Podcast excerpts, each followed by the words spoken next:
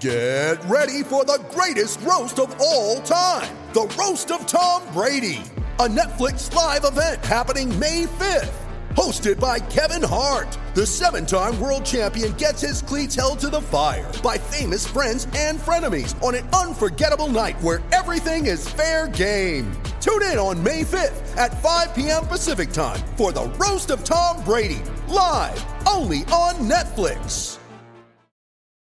You ready? Showtime. On May 3rd, summer starts with The Fall Guy. Let's do it later. Let's drink a spicy margarita. Make some bad decisions. Yes. Audiences are falling in love with the most entertaining film of the year. Fall guy. Fall Guy. Fall guy. That's what the poster said. See Ryan Gosling and Emily Blunt in the movie critics say exists to make you happy. Trying to make it out? Nope. Because I don't either. It's not what I'm into right now. What are you into? Talking. Yeah. The Fall Guy. Only in theaters May 3rd. Rated PG-13. When you need mealtime inspiration, it's worth shopping Kroger, where you'll find over 30,000 mouthwatering choices that excite your inner foodie. And no matter what tasty choice you make, you'll enjoy our everyday low prices, plus extra ways to save, like digital coupons worth over $600 each week. You can also save up to $1 off per gallon at the pump with fuel points. More savings and more inspiring flavors make shopping Kroger worth it every time. Kroger, fresh for everyone. Fuel restrictions apply. Hey, got to tell you about uh, Aqueduct Plumbing Company, Billy and his sister Mary. That's right. They're awesome folks over in Houston. Love them, love them, love them. And uh, they'll get you taken care of for all your plumbing needs. Uh, look, you know that I've talked about them for a long time. Reach out to them for anything you need in the world of plumbing. You know, anything. I mean, they're, they're plumbers. That's what they do. They're in the plumbing business.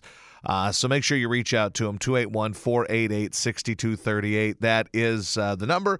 Or, of course, you can go to their website, aqueductplumbingcompany.com. Aqueduct Plumbing Company, they're at your disposal. Hello, friends. It's Josh, uh, but you already knew that. So uh, today, uh, I have uh, got this Jeff Passan story about the inner workings of the Astros and what level of dysfunction they seem to have on the inside. Now, there are a few things that uh, are important to note. One, I do not actually have an account to read this story. I had to have it uh, delivered to me from someone who does have an account to read these stories on ESPN. So thanks to that person who screenshotted it and sent it to me so I can read it. Like, what stories do I really need to read on ESPN Plus? I guess there's another question. If I have ESPN Plus, uh, an account, which we do, Jilly and I have that. That's how we watch a lot of sports. Do I then get the uh, ESPN Plus content on the website? And if I do, then hell, I have it for myself, but I don't know that right now. So this is the best I can do is having somebody screenshot it and send it to me. So thanks to that person. Now, it's also important to note that Jeff Passan uh, is someone who most Astros fans view as an Astros hater. And that's also part of what I hate in terms of of how we read stories now is we decide whether or not the person writing them hates the team that the story is about or hates the person that the story is about. Then we ignore the actual message of the story, which might have some validity. And I don't know how valid this story is. I don't. But it's interesting. And there's some interesting parts of this story that uh, leave me concerned about the Astros. And they kind of echo what I was saying yesterday about the Astros, which is uh, I don't like the direction that Jim Crane is going. And it feels like this team could be doing a little winger action here, a little headed for a heartbreak, baby. Because uh, when you when you part ways with a general manager that just won a World Series and was an important part of winning that World Series, bad things happen. When you get rid of smart people for no reason, when you don't offer them a legitimate contract for no reason, you put yourself in a position where I think you have potential to really see this thing go to hell. And it sucks. And I'm not saying it's a guarantee, but when I'm reading this story, if any of this is true, this feels like an organization that's on its way to a downfall. And that's a shame because just a couple of weeks ago, I did a whole pod about how well run the organization is.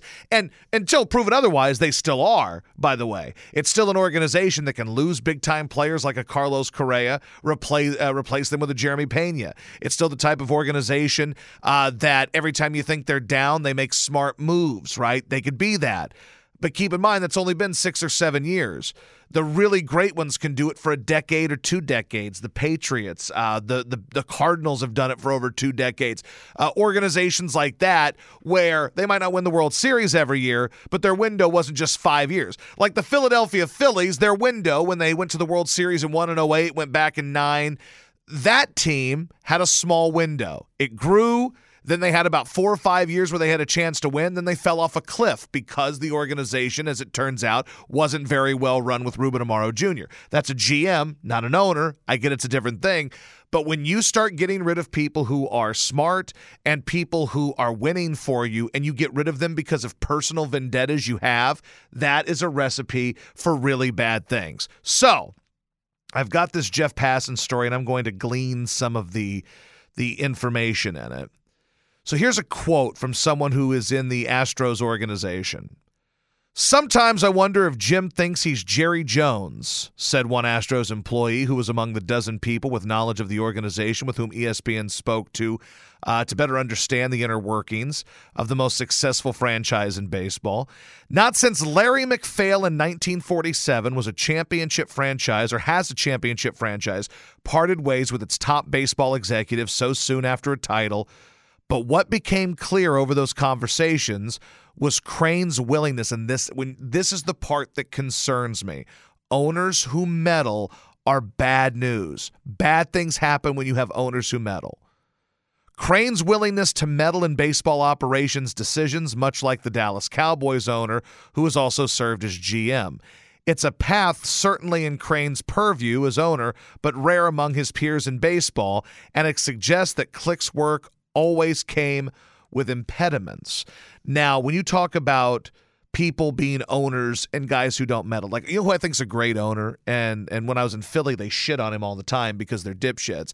But I think that Jeffrey Lurie is a great owner. He gives people jobs and lets them do their jobs unless it gets to a point that he has to do something. The only time that I guess he felt like he had to do something is when Chip Kelly and um, and Howie Roseman had their falling out, and he gave Chip the power. But right after he realized, after about a year, that giving Chip all that power was a really dumb fucking move, what did he do? He whacked Chip, went back to Howie, and Howie over the last six seven years has built one of the more stable franchises in sports, and he makes moves that very rarely lose. Howie Roseman is fantastic. Why is Howie Roseman doing a fantastic job? Because Jeffrey Lurie gets the fuck out of his way and lets him do what he has to do and gives him the resource to do it. Once you start getting owners who meddle and want to make decisions and want to play personnel, that's when your organization goes to shit. And understand, I say all of this from a place of peace and love because I want the Astros to be good and I'd love them to be good for two fucking decades. I'd love it. But when you start getting ownership that becomes meddling, and I start hearing the words meddle and compared to Jerry Jones, that's not fucking good, and that's not a recipe to keep winning. Now, again, these are all sources, these are unnamed sources. Crane, sources said, felt coming into the 2022 season that the team needed more, quote, baseball men involved in operations decisions and invited Hall of Famers Jeff Bagwell and Reggie Jackson into the team's weekly senior baseball operations meetings. Crane, sources said, killed an agreed upon deal for Chicago Cubs catcher Willson Contreras at the trade deadline. Crane, sources said this week, personally negotiated the three year, $34.5 million contract that brought Rafael Montero back to the team, a deal that was widely seen in the baseball world as a hefty price to give a 32 year old with only one good full big league season.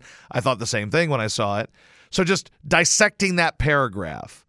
Like, I have no issue with bringing in people who are baseball players, guys that know the game. I think that, that sometimes we lack cock and balls in current sports in general, but baseball that gets analytics heavy.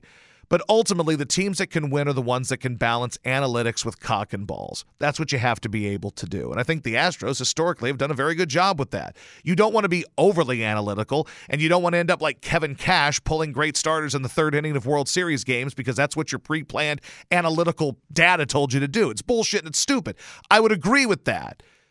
But to me, there's really no grounds to assume that Jeff Bagwell and Reggie Jackson, one dude who retired what in the, the early 80s, and one dude who's been retired for damn near 20 years, what insight they're going to offer in terms of, hey, we're making a big decision. Let's get Jeff Bagwell's opinion on it. Like, I honest to God do not give a shit about Jeff Bagwell's opinion.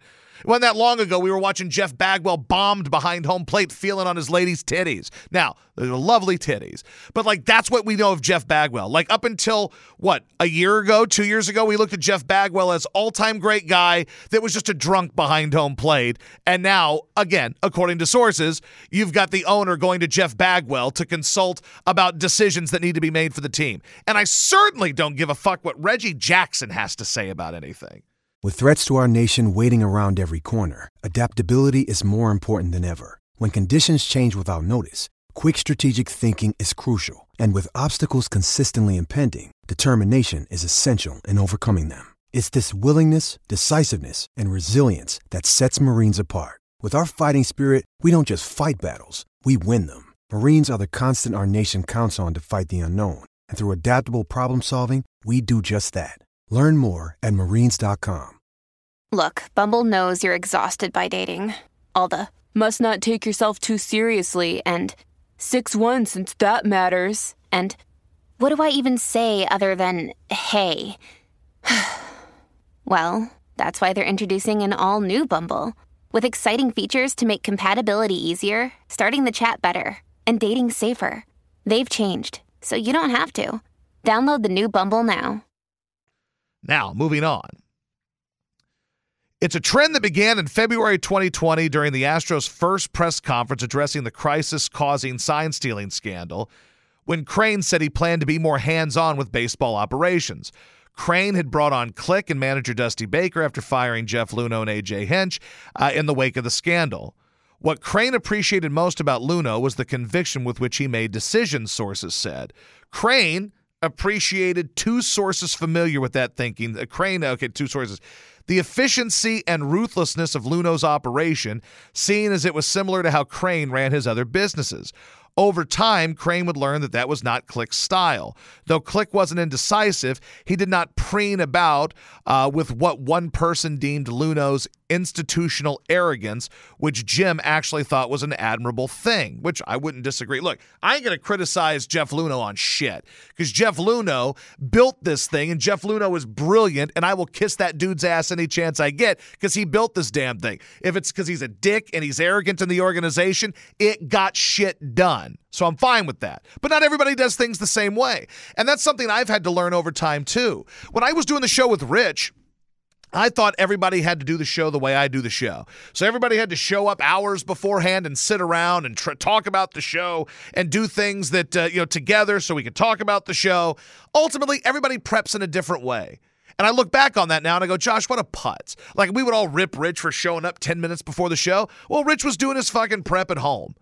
Just and by the way, most of the times that me or Ben or me and Jim or me and John Cassio got to the station early, most of the time we weren't prepping shit. We were just sitting around pulling each other's puds or going to Dairy Queen. So everybody does things a different way. As long as the job gets done and it's done successfully and done well, it shouldn't matter. So just because James Click is not Jeff Luhnow doesn't mean that James Click sucks relative to Jeff Luhnow, although Jeff Luhnow is a god. Uh, going to an ALCS in his first season and a World Series in his second brought Click little goodwill, and he came into the 2022 season in the final year of his contract with the support at the ownership level withering. Disagreements over player evaluations furthered the chasm between the sides and further isolated Click. Baker was among those who convinced Crane to kill the trade that would have sent right-hander Jose Urquidy to the Cubs for Contreras, which is a fucking stupid move. Bagwell, who, quote, Jim might trust more than anyone, according to the source, uh, familiar with their relationship and corroborated by another, was critical of the Astros player development system, even as it was uh, graduating eventual ALCS and World Series MVP Jeremy Pena. Jackson, who joined the Astros in May 2021 as an executive assistant, despite never playing for the organization, yelled at members of the team's front office this year and later would apologize, according to sources. Now people yell at each other. Who fucking cares? People get angry. People fight. When you're in a high pressure, high profile deal, people yell. I don't make a big deal of that. But I, honest to God, do not give a fuck what Reggie Jackson has to say. Like, look, I think that they're former players and a lot of them have great insights and can help guys. You know, I, like I'm a Cardinals guy, right? Willie McGee is part of the organization. Ozzie Smith can help guys out. Guys that have played the game have a great insight. That's helping guys on the field figure shit out. I don't think the Cardinals are going to Willie McGee and going, "Hey Willie, quick question. Uh, what do you think about this prospect?" Willie McGee is there to help the guys that are there figure shit out. Ozzie Smith can come to a camp and help a guy field ground balls and say, "Here's how I do shit." They're not going to Ozzie Smith to say, "Hey, what do you think about this guy? Uh, I think we should draft him."